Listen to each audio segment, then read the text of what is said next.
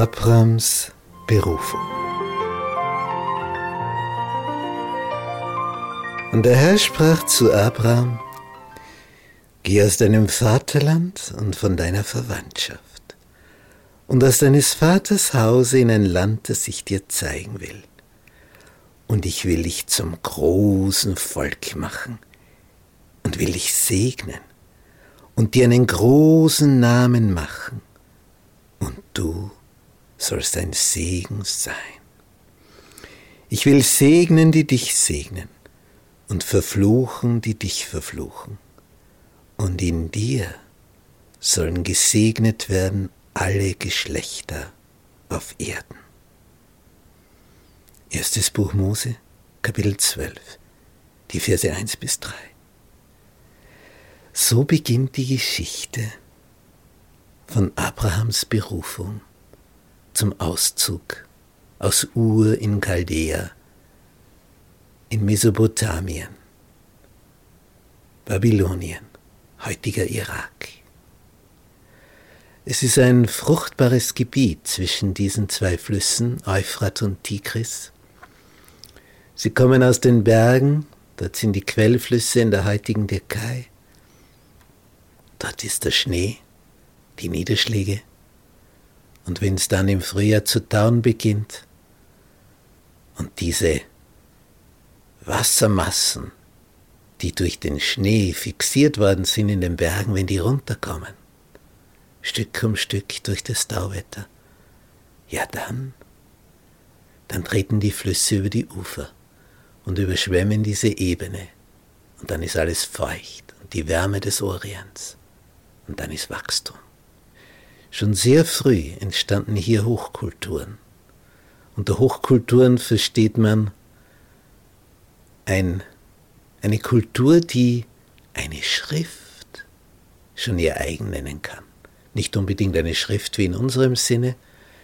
In Ägypten war es eine Hieroglyphenschrift, eine Bilderschrift.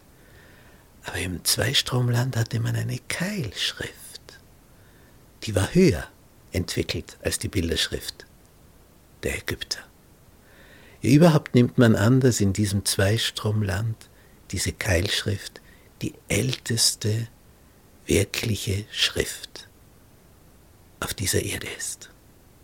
Und dort, in diesem hochentwickelten Gebiet, wurde vor grob 4000 Jahren Abraham berufen, auszuziehen, wegzugehen aus deinem Vaterland, von deiner Verwandtschaft, aus deines Vaters Hause.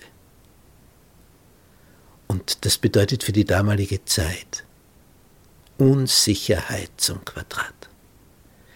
Denn je mehr Leute du hast, die um dich herum sind, desto sicherer bist du.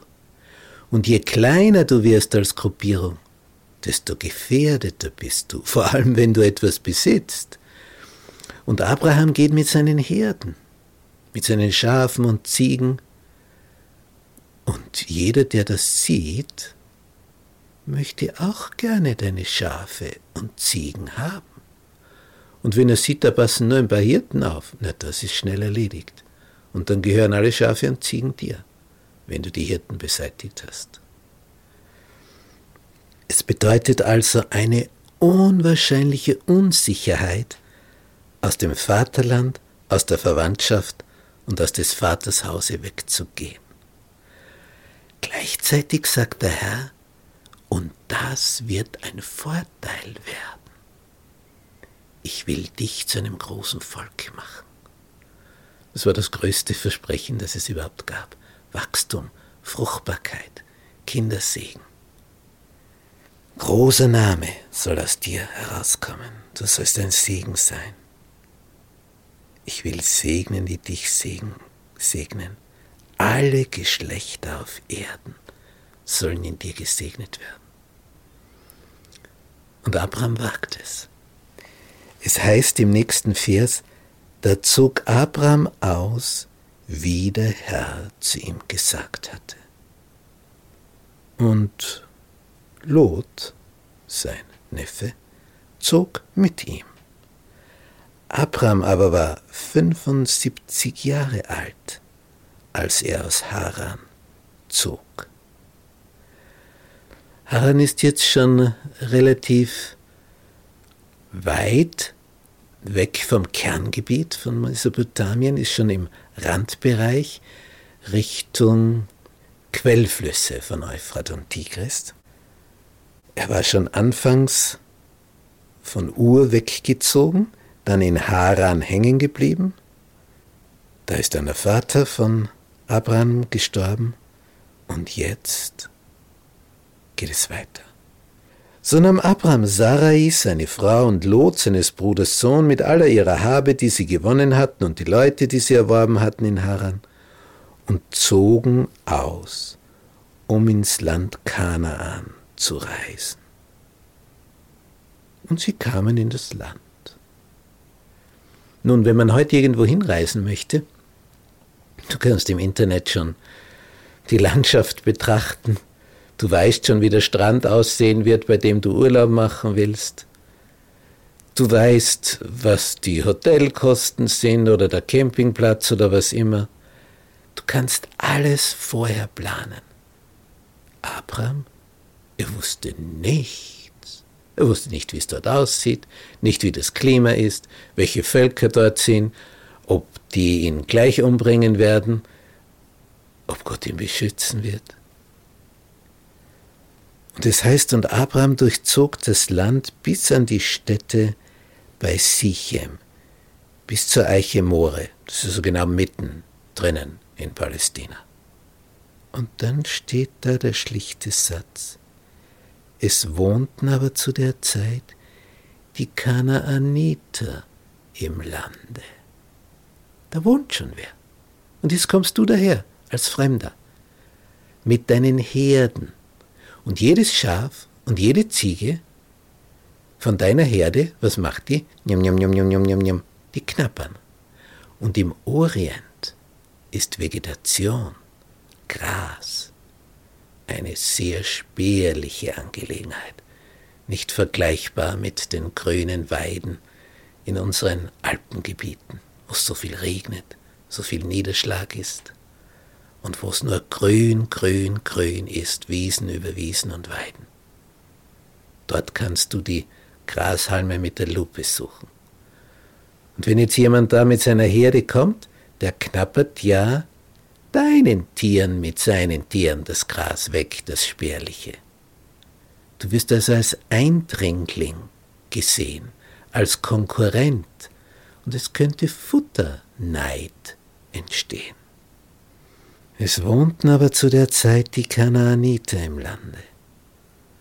Wie es Abraham wohl dabei gegangen ist. Es wird ihm mulmig zumute. Es geht ihm gar nicht gut dabei, wenn er sieht, das sind aber gar nicht so wenige Kanaaniter. Was ist, wenn die sich zusammenrotten gegen mich? Und in diesem Moment wo ihm das klar wird, da ist schon wer. Und ich bin der Fremde, der Eindringling, heißt es in Vers 7 von 1. Mose 12. Da erschien der Herr dem Abraham. So wie am Anfang, wo er sagt, komm, geh, geh fort von hier. Ich zeig dir ein anderes Land. Nun, der Herr erscheint und was sagt er? Deinen Nachkommen will ich dies Land geben. Oh, was hat er gesagt? Deinen Nachkommen will ich dies Land geben. Na, das ist eine Sache. Wer kriegt's? Abraham? Nein. Deine Nachkommen, die nach dir kommen. Entweder deine Kinder, Enkelkinder, Urenkel aber nicht du. Die kriegen's dann. Und was macht Abraham? Er baute dort einen Altar dem Herrn, der ihm erschienen war. Nun, diese Lebensweise des Nomadentums, dass man sich also nicht an einem Ort fix niederlässt, sondern immer weiterzieht und weiterzieht, in einem großen Kreis wahrscheinlich. Das ist deswegen notwendig, weil du hast viele Tiere und die haben ja bald alles rundherum abgegrast, wo du deine Zelte aufgeschlagen hast. Also musst du notgedrungen weiter. Du brauchst immer eine Quelle oder einen Brunnen und du brauchst Weidefläche. Und wenn nichts mehr da ist, was sollst du dann tun? Und darum dieses Nomadisierende, immer dieses Weiterziehen.